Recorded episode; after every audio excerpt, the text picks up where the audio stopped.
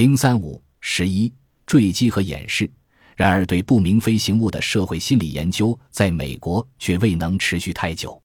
其中一个原因是由于信息自由法的出台。二十世纪七十年代后期，许多政府曾经保密的不明飞行物报告被公开了出来。许多著名的雷达肉眼目击案例的解密，使传统的不明飞行物学家为之一振。这些新发现再次激起了对政府涉嫌对不明飞行物进行掩饰的怀疑。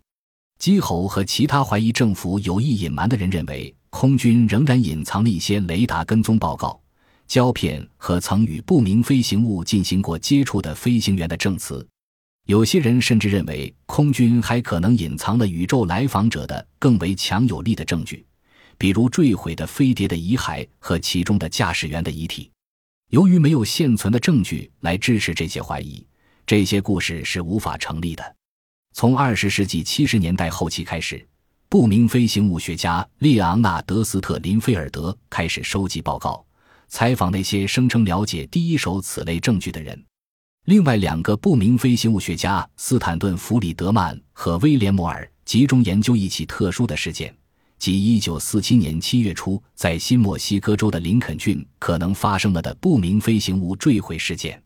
他们采访了三十多个直接涉及此事的人，并同五十多个间接涉及此事的人进行了交谈。几年后，坐落在芝加哥的艾伦·海尼克不明飞行物研究中心 （COFOS） 也开展了自己的研究，下至地区机构，上至空军将军，总共调查了四百多个消息来源。这起罗斯维尔事件以位于新墨西哥州罗斯维尔地区的空军的第一个调查基地命名，记录详实，确实令人费解。不出他们的所料，有时弗里德曼和摩尔索采访到的故事听上去确实太过神乎其神。比如，有的故事不仅讲述了飞船坠毁，而且还有外星人同美国政府官员之间的会面。一个同事件密切相关的调查员说。某些军方和情报机构的内部人员曾许诺向他提供整整一卡车的记录文件，以证明他们故事的可信性，但最终只提供了少量文件。最令人吃惊的文件装在一封1984年12月寄来的却没有寄出地址的信封里，在那个信封里有一卷35毫米胶片，